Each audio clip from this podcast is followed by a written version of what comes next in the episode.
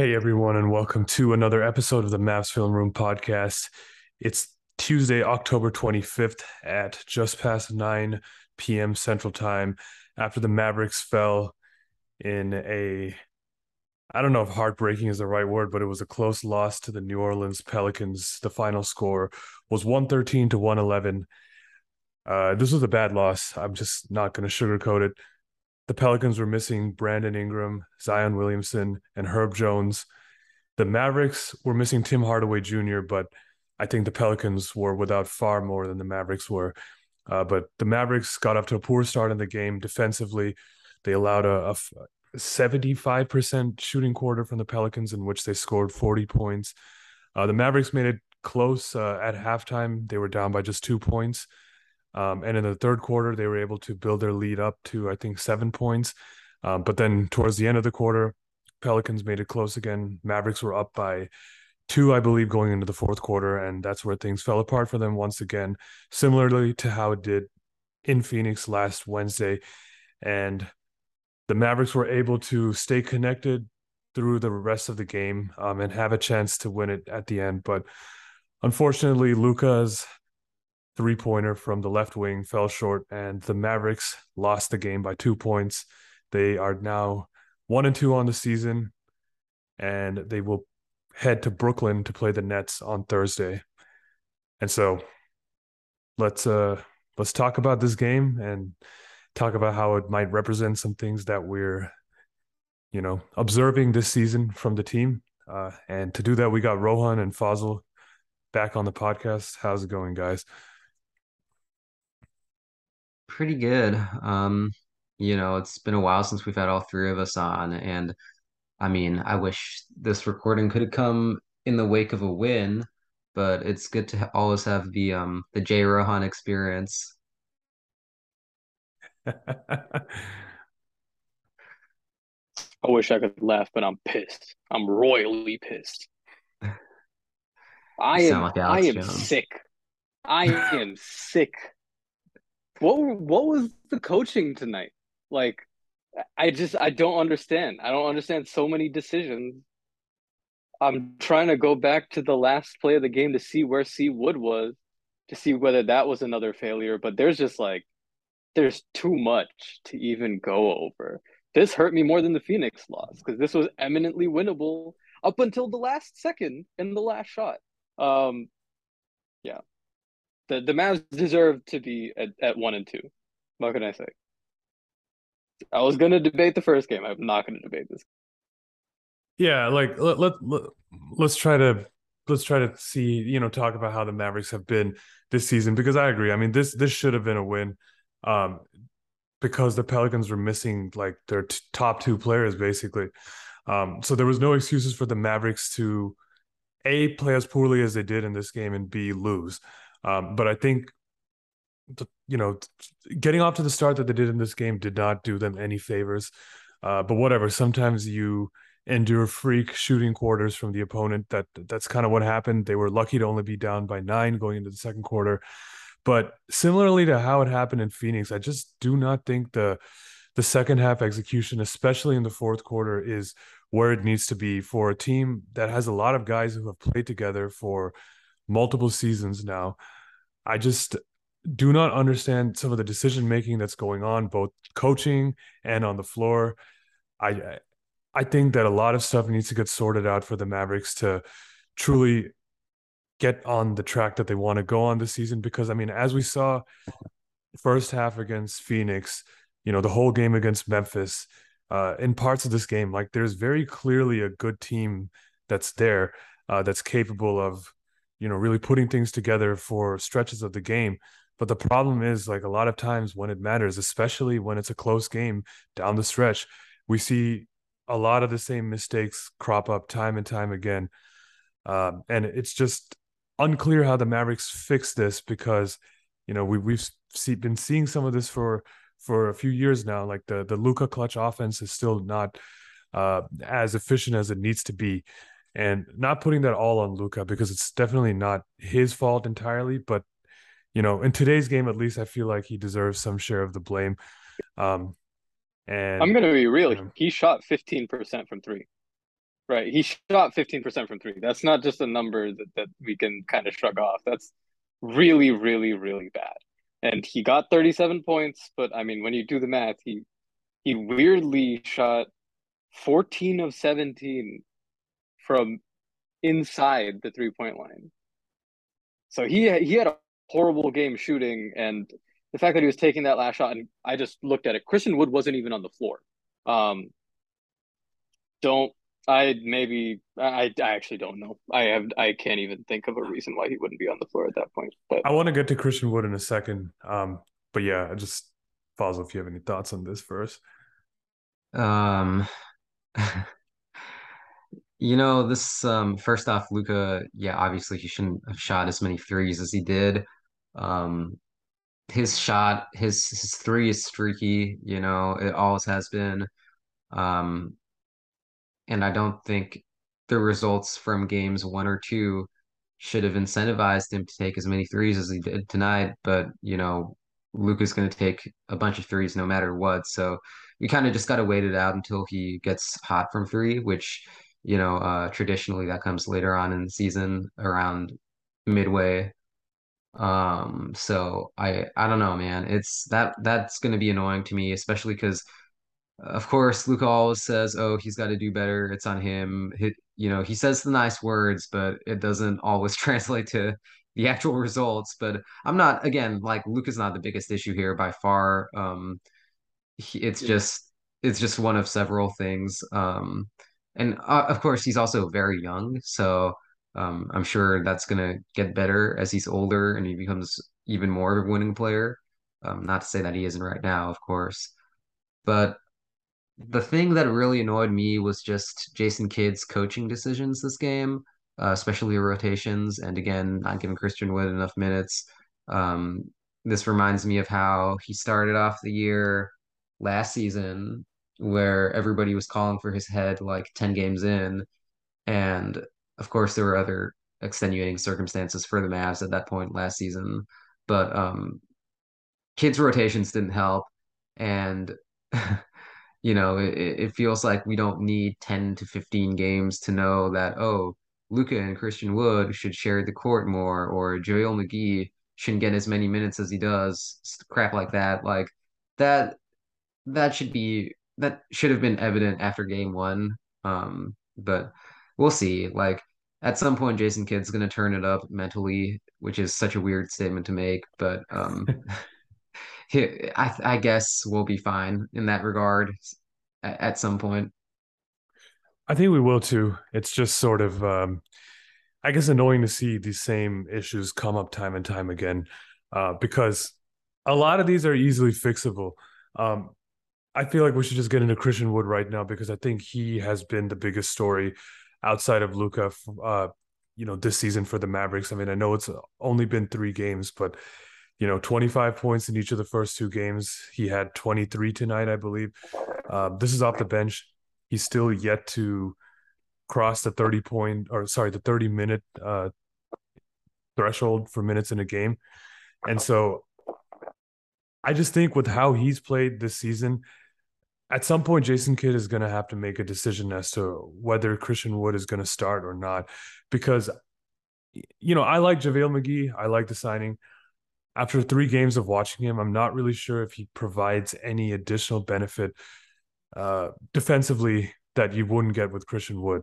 Because if you start Christian Wood, you get a much more dynamic player and you get to play him with your best player for longer stretches of the game. The issue right now is that, you know, Christian Wood is not starting. And then he's playing a really long stretch without Luka uh, to start the second quarter and then he is sitting for the portion of the second quarter where Luka is back in the game, and then, you know, Luka will play the entire third quarter. Christian Wood will come in towards the end of the third quarter, play that stretch, play the first six minutes or seven minutes of the fourth quarter, stub out. Luka comes in, and then you know, it's the last five minutes of the game or the last four minutes of the game, and then Christian Wood will check in with around like three minutes or less than three minutes left. That's just not a good rotation. If your best two players are sharing the floor that infrequently, that's something that needs to be corrected because that's not a winning recipe. Right, right, exactly. And you're you're making it harder on both of them by not putting them on the floor together uh, concurrently. I totally agree with that. Um, there are other smaller decisions even that we can talk about, but the C Wood rotations were the most egregious. The fact that Trey Murphy, I believe, I hope I'm getting his name right. Trey Murphy, yeah. I don't know. I think he had three open threes somewhere in the third quarter, or like two of them. And the fact that it took about five minutes of him just wreaking havoc on the Mavs defense for them for them to put in a substitution like Josh Green is bizarre to me. Um, and the fact that he was only in for a short time before they switched things up entirely also a little odd to me. I just feel like some of these things lack like a willingness to go with the decision that you make and kind of being a little coy with what you have. And I get it, it's October, but at the same time, you want to give these guys room to fail when you when out of their own accord, not out of your accord. so, yeah, that's I guess my biggest frustration.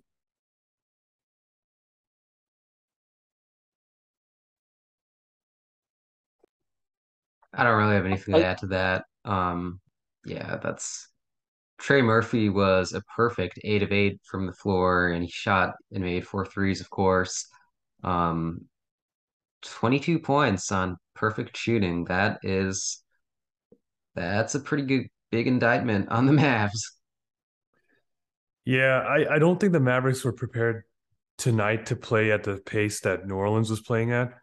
Um, and I just think that it caught them off guard at the beginning of the game and was very difficult to recover from it. Because you know anytime you're trying to mount a comeback of you know 15 plus points as the Mavericks were down by 16 at one point in this game uh, it takes a lot of mental effort to do it and you have very a very small margin for error. And in this case the Mavericks were able to come back and make the game uh, competitive and even put themselves in a position to win. But um, unfortunately these sort of lapses have shown up in the second half of two games now this season. And it sort of begs the question like, how did the Mavericks figure that out? Uh, because I just feel like there's a lot of standing around and waiting. Um, it's particularly in the second half. Like in the game against Phoenix, it was a lot of standing around Luka and waiting. In this game, I felt that it was a lot of standing around with Dinwiddie, um, and you know, guys just waiting for him to make a play. And Dinwiddie's decision making wasn't particularly good tonight. I think Dinwiddie has been okay this season. Um, and even tonight he had his good moments, but uh, there's one play I think in the fourth quarter where Dinwiddie was just dribbling the air out of the ball, and then Christian Wood he got double teamed actually, and then Christian Wood was right there uh, at the top of the key, and it could have easily just made a bounce pass to Christian Wood to beat the double team, but instead he decided to fire a cross court pass to Dorian, went over his head, out of bounds for the turnover. Like that's the kind of stuff that can't be happening when Luka's on the floor. Uh, because like you know this team doesn't have Jalen Brunson anymore, and we can we've argued day and night now the whole summer about whether that was the right decision or not. But the bottom line is these are the players that are on this team now, and and they got to figure it out with them. Quickly to clarify, do you mean when Jalen uh, when Luka wasn't on the floor when talking about Jalen? Um, yeah, I'm I'm now second guessing myself as to whether the play I was talking about uh, whether Luka was on the floor for that or not. But even if sure. he was on the floor, it was one of those possessions because there was a couple possessions in the fourth quarter where Luka's on the floor where he didn't touch the ball. And you know, you heard Stan Van Gundy talk about on the broadcast, like they can't have any more possessions where Luka doesn't touch the ball. So I need yeah. to go back and look. But bottom line is Dinwiddie's decision making was bad in many parts of this oh, game. Oh yeah. I'm not gonna argue with you there. He was the largest net negative on the team. I know there are criticisms of plus minus, but uh I really can't argue with negative 15 and nobody else even crossing 10.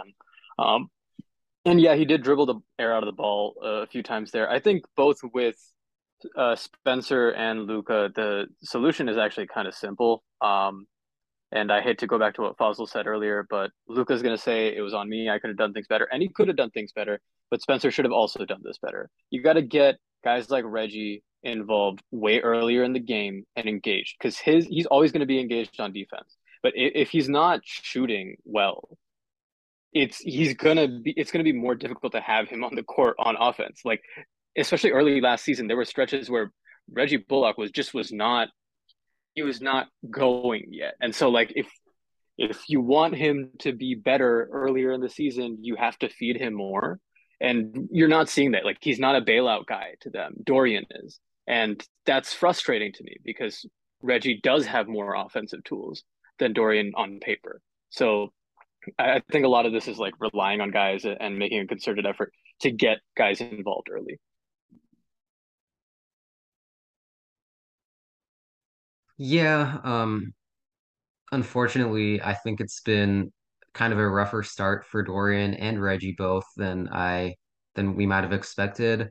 Um, Reggie's one thing because I think on the season preview podcast, you know, I mentioned how he always is bad from three. Um, never can shoot well until like January for some weird reason. Um, but which, you know, that that shouldn't be a there shouldn't be a concrete reason for that, but it is just something that happens. But as far as Dorian goes, like I think Jay, you also mentioned how last season he started kind of iffy as well. Um, Even I'm the season not, before that too. yeah, and I'm not pleased to see that maybe happen again. But in Dorian's case, you know, um, it's also his at least his defense has been showing up for the most part, but he doesn't he just hasn't been getting enough shots in my opinion. Um, I don't think there's been really that much of a concerted effort to like look to him in the corner. Um, mostly because like everybody who isn't Luka, they're not really they don't really have that kind of vision or the passing talent to like get the ball to him, which um, you know, that's not great. So I mentioned this, you know, in the I I tweeted about this during the Grizzlies game, but which obviously, you know, that was a great game, 41 point win. But even then I was like, I don't feel like Dorian's getting enough shots. Um, and the only time he did was really later on in the second half when he was able to crash the offensive glass and get some good putbacks, which, you know, that's great, but you can't rely on that every single game. That's not really a given. Um, and really, I think the more threes Dorian takes, the better it is for the Mavericks. So um, that's that's just something I think somehow they've got to engineer more shots for him that way. They they do um, because yeah, it. I don't think he's necessarily playing badly um, on offense right now. I just think yeah, he's not getting the shots that we're accustomed to see him getting, and now they've got to either figure out ways to scheme him more shots or or figure out ways to make him more effective in in you know to take what the defense gives him basically. Um, Reggie, it very well could just be another case of him being a slow starter and only picking it up to picking it up in January. Which I mean, if that's the case, I guess if you're the Mavericks, you got to live with it because last season he did recover in a big way in the second half of the season, but. I don't know. Yeah, it, it the Mavericks on paper are a pretty deep team when it comes to their bench. Um, you know, Tim Hardaway was obviously out tonight. I don't know if what they've been getting from Maxi is enough. I feel like he could be giving them more. He kind of looks a little bit like the midseason slump player that we had we saw last year. Uh, maybe that changes. I, I think Maxi again had some good stretches, especially defensively in this game. But overall, it just he doesn't seem like himself. Reggie and Dorian also do not seem like themselves. And unfortunately, like those three players are very key to what the Mavericks do. Like, the, you know, I think Dorian only had four points tonight. Reggie had maybe one three tonight, right? And so you you need more out of those guys. Um, so the Mavericks are going to have to make a concerted effort to to get them uh, shots because uh, things are just way too predictable for them for the Mavs right now. It's very easy to scheme against them. Yeah, I I agree. Uh, now switching over to the defensive side, I, I think the the most clear criticism is eight people having double figures on the other team. That's unacceptable. Um, and there are a lot of defensive performances like we didn't that we were waiting to get and we didn't get. And y'all talked about some of them, but I, I think Reggie did a decent job there. I, I think Dorian was a little bit silent, especially in the second half on defense. I'll have to go back to the film and really see how effective he was, but usually it's pretty hit or miss when you don't notice him at all. Um, can't really complain about Josh Green minutes too much because I don't think he could have done anything that was that any of the guys on the floor couldn't do. It's just very confusing to me that so many offensive rebounds went the wrong way, even though the Mavs on paper should be able to get those against a team without Zion Williamson on the floor. Um, yeah, that that was also very aggravating for a team with all of its big guys healthy. Yeah, today the effort was just uncharacteristically low. Um, and from the very beginning, like it just seemed like something was off for the Mavericks. And I mean, yeah, I, it would have been great for them to come back in this game, but just I, I don't know. Yeah, well, they they had up until the last shot. I mean, it was as good of a, a comeback shot that you can get with four seconds left or three point six or whatever it was. But That's it. at the end of the day, you shouldn't though. be in that yeah. position. You shouldn't be in right? that position. Like, and also, why is the Mavericks clutch offense so predictable? I want to talk about that. I I have a few thoughts on it, but want to get your guys' take on. You know, it's it's been a problem for the last few years, but let's talk about uh let's talk about like since Jason Kidd became the coach because I guess like that's that's more relevant.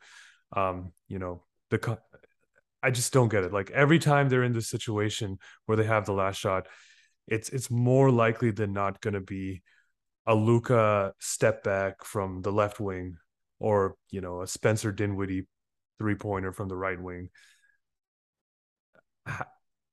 I don't. How do they improve on this when you have a player like Luka? Um, you know, in theory, it should be better, but it's not. Um, I do think that Luka needs to take a page out of LeBron's book, and he should you know, fake them out, fake the defense out by making it look like he's gearing up to take another one of those patented step back threes. And then um, once obviously the defenders collapse on him, there's you can see there's always somebody in the corner, you know, such as in game one, I think Dorian was in the corner wide open, and you know, there were still a couple of seconds left to pass it off to him um, on the last shot. Uh, stuff like that, just um, more willing to share the ball in that last second moment. Um, and of course, you know, at least a couple years ago, Luka's clutch time stats were amazing, and you could have made the case for him to take all those ridiculous shots at the end of games because, again, it's not like anybody else was. Um, but now that you know, it's been a couple of years where people kind of get used to this whole thing going on. Like just because he's that talented doesn't give him free reign to like take those shots every single time. Uh, that's a criticism that was had with Scott Brooks's play calling in OKC when he had Westbrook and Durant. Um, and I don't think that you know Kidd and Luka. I don't think this is any different. So um, that's that's one thing first of all, and I do think that the lack of a ball handler uh, who's actually offensively gifted, kind of in the way that Jalen Brunson was, um, you know, that that kind of hurts. Of course, we have Spencer, but again, you know, in the last moments of the game, the few times he's gotten the ball, um, it's been more the same, just like Luka, where he pulls up for three, which is, you know, not the worst thing, but it is you'd kind of like to see other um, more varied offense. Yeah, I mean, because Spencer didn't play that badly tonight. I mean, he had 24 points on 50% shooting, both from the field and from three. Um, the the negative 15 kind of stands out, but uh, again, I try not to put too much emphasis on plus minus, especially for a player that you know you know is has an important role on this team. Like there's Spencer Dinwiddie is going to be playing a lot. He had he played 38 minutes tonight. Um, but it, yeah, it's just like this whole thing because the Mavericks are so heliocentric when Luka's on the floor and when Dinwiddie's on the floor without Luka. It, it, defenses know that you know when you have one ball handler on the floor, that guy's going to be holding the ball a lot. And if you can scheme such that you take away the role players, then all of a sudden, you know, you can stymie the offense. And again, I think D- Dinwiddie needs to look for Christian Wood a lot more than he is right now because right now they're sharing the floor for for pretty long stretches of the game. And so getting that chemistry down is just as important as getting the Luka Wood chemistry down, uh, because you know if Wood Wood and Dinwiddie are playing most of their minutes together, then they need to maximize that partnership as much as possible. And again, like if teams are going to double Dinwiddie like they do Luka, Luka will make the pass to to Wood there, and so Dinwiddie's got to understand that Wood is the uh, is that guy on the floor. Like get the ball to him. You know, if you're being doubled or you don't have a shot, like there's no point in you just dribbling the air out of the ball and you know sprinting to the basket and hoping it works out or dumping it off at the last second to a guy who has no chance of getting the shot off.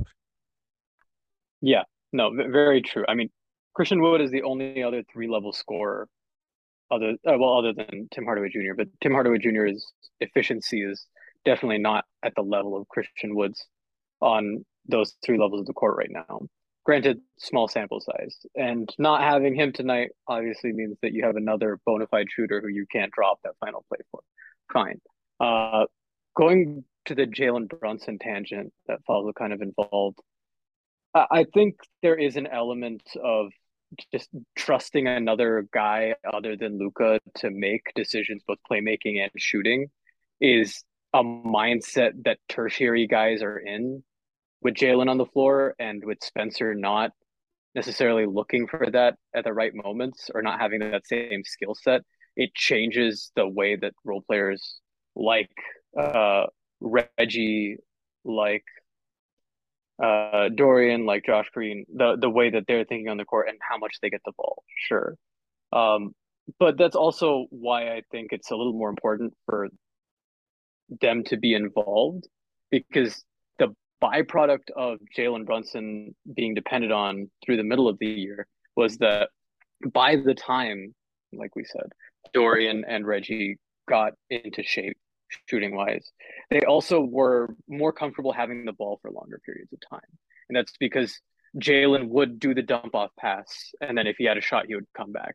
Right. Like there there was a different uh there's a different playmaking or there, there was more passing happening with Jalen on the floor. Just point blank period. A lot more sharing the ball when Luka was off the court. And we're not seeing that really on offense, that's like the clearest thing is that Dinwiddie's still got the same skill set, but he's not as good of a passer without Jalen Brunson there. And that's that's curious. I I don't know if that's a necessarily like a Jalen Brunson thing or whether that's just having another guy that has that skill set, which kind of brings me into the DNPs. Like what you were saying earlier, Jay, with on paper the Mavs having a pretty deep roster, especially for the bench and not giving some of these guys a little bit of run in I don't know maybe the early fourth. So it's a little is a little concerning, but it is also the early season. Yeah, I don't want to tr- draw too many broad conclusions from a three game sample size, but again, I think the reason we we did go through this is just because like, you know, again, a lot of the same issues have popped up in in these two or in these two losses, right? the the Memphis game was just a a total beatdown, and the Mavericks played well from the very beginning of that game. So obviously, you're not going to play like that every single game. Like you need to be able to deal with the ups and downs that that come with an NBA game. Um, and I just don't know if the Mavericks have shown in these three games that they're equipped to do it in the high leverage situations. And by that I mean like when the game is close, you know, because like in in the Phoenix game, they raced out to a 22 point lead, and it was fine until it wasn't, right? And same thing with this uh with this game tonight. I mean, the credit the Mavericks for not rolling over, you know, despite the Pelicans shooting an astronomical percentage in the first quarter, but you know, it's a close game for pretty much the remaining three quarters. Like you got to find ways to to maintain your lead. Like the Mavericks have now blown multiple leads this season uh, in situations that if they had just continued to, you know, tread water, at the very least they would have won the game. Uh, same thing. Mavericks went up by seven in the fourth quarter tonight, and I'm like, okay, you know, things are starting to look better. Like we can try to pull away now, and and instead of that, the Pelicans made their run. The Mavericks got too comfortable on offense, didn't stay aggressive, uh, and as a result, like teams teams like the Pelicans that are long and athletic and young will feast on that. And the same goes for, you know, the veteran teams that that are contenders too. So I think the Mavericks they're still in a good spot, but they have a lot of work ahead of them, uh, both from the coaches and from the players. Uh, t- let's be fair about the Grizzlies game too. They were coming off of a back to back. Like that's the second night of a back to back. That's a tough game for them without Dillon Brooks and without Jaren Jackson.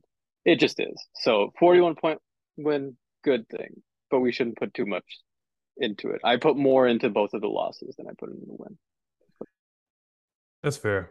I mean, it, it was good the Mavericks took care of business um, against a team that was on a short rest, but um, yeah, it, it it's a bit of an unrealistic scenario just because you're not going to be playing that game that many times. The Nets aren't aren't going to be like that, right? On Sunday, so it, you can't afford to rest on your laurels. It seemed a little bit, especially like the defense has been resting on their laurels uh, this year with how quickly fourth quarter leads are just evaporate.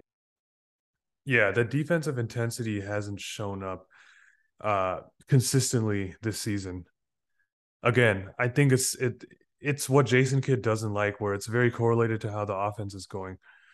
Right, right now, I think you know too many of the defensive lapses are correlated with offensive dry spells, and that's unfortunately a problem we saw so much during the Carlisle era. So.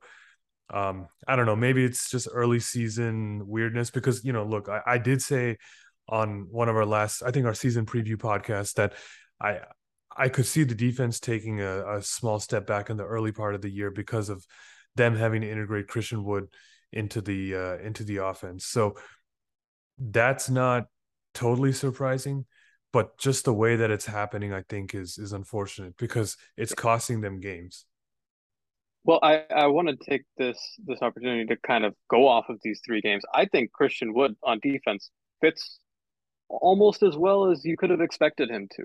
Yeah, he's um, been he's been good I, on defense. He has not been the issue on defense, which is the surprising thing. Um, and it makes it it makes it less admissible or not admissible, but permissible, or makes it less okay for these lapses to happen that it's not happening because of Wood. But yeah, too early in the season. Yeah, I wonder. The only thing I wonder is that I mean I'm just going to go out on a limb and say that Christian Wood's not going to shoot 60% from the field and 60% from three for the entire season. So when whenever those numbers eventually do start to like come down a little bit, I wonder where he uh, kind of levels off at. I'm sure he's going to be close to 50-40 in my opinion. Um, I, I I don't see any reason why that would stop. And he's like been a historically good shooter um, throughout his career. So I don't really, um, you know, I, I'm not too concerned about that. But he's also, you know, some of these results offensively, it's because, you know, Wood's been going supernova. So if we have a game where he's like basically pedestrian or, you know, not amazing star level, then I wonder where that, like the rest of that offense comes from. Yeah, that's a that's a reality that I hope we don't have to confront. But yeah, I agree. I mean, it's it's unlikely to expect him to shoot what he's doing right now for the whole season. But again, I think that's where that's where, you know, if if you're Jason Kidd and the coaching staff, you have to figure out like does playing him with Luka more unlock, you know, the the the pick and roll aspect of his game a little bit more. Because I still feel like that hasn't been utilized as much as I expected it to which is fine because again, he's shooting what he is and he's able to create off the dribble. Like his passing has been good, um, and he's able to score uh, after putting the ball on the floor. But if you play him with Luka, can you unlock the the pick and roll lob threat as well? And that at least gives him a chance to get some easy baskets and take easier shots and, and you know keep his field goal percentage good so that when Luka is off the floor, he can do things like shoot more threes. Um, and drive to the rim like he's doing right now. So I think that answer will become clearer as the season goes on.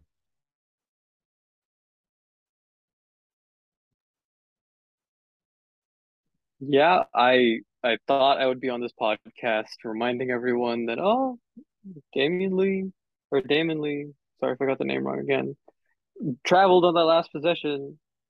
Obviously, it doesn't matter to the refs or the league, but I mean he did Okay, so like I I count that as a technicality in my book. So hey, the Mavs should have won the first game was like a thing up until how this game ended. Um, so I'm I'm looking forward to the Nets game, but I'm kind of ruining it because I met a I met a Kyrie fan recently, and I talked maybe maybe my mouth cashed a check that or no, my mouth wrote a check that my behind can't cash or that the Mavs behind can't cash. I, I may have also done that on Twitter because I did say that the Mavericks would make quick work of the Nets. After tonight's game, I'm not as confident in that prediction, but you know, I can't back off now. So let's let's hope they recover well on Thursday night. Yeah. Well, uh, who knows? You know, if they just if they just start rattling off losses, I mean, I hope not. Knock on wood. Um, Wembanyama's at the end of the road, so you know, can't be too bad. Well, the Mavericks do owe their pick to the New York Knicks this year, but it's top five protected. That's so, so depressing. it's That's top so five protected. So if the Mavericks are literally the worst team in the league, perhaps they'll be okay. But I would rather us not be. I, I yeah, yeah, that's that's a that's a fair point. You know, can't argue against that. Although I would like to be the best at something, you can't be the best at being the best. Yeah. All right. Well, I don't know. We got we got two more minutes on this call. I, I feel like we should we should keep it keep it succinct today. I don't know if you guys have any closing thoughts or anything. Nah, not really. Just depression. Yep. Fazil, you look like somebody that I would see on the street over here. I just want to say that the more your hair grows out, the more you look like that. Yeah, I've been meaning to get a haircut for like just a trim for like a couple weeks, but I can't even find the time to do that. Yeah. And how can you be expected to when you're watching the Mavericks crunch time offense fall apart every night? No, I'm just kidding. we can hope that we, we, can hope that things get better for the Mavericks starting on Thursday uh, in Brooklyn against the Nets. Then they come back to Dallas and play the Magic and Thunder back to back. So hopefully they're able to win all of these games, but at least those Magic and Thunder games would be nice to win. Um, and then we go to November after that. So keep it locked in here on Mavs Film Room podcast. Thanks, Rohan and Fazil, for joining me. Always great talking to you. And and you know, I'm sure we'll be back at the end of this week, uh, talking about the week that was with the Mavs. Follow us on Twitter at Mavs Film Room. Subscribe to us on Apple Podcast, Spotify, wherever you get your podcast. We will be back soon. Go Mavs.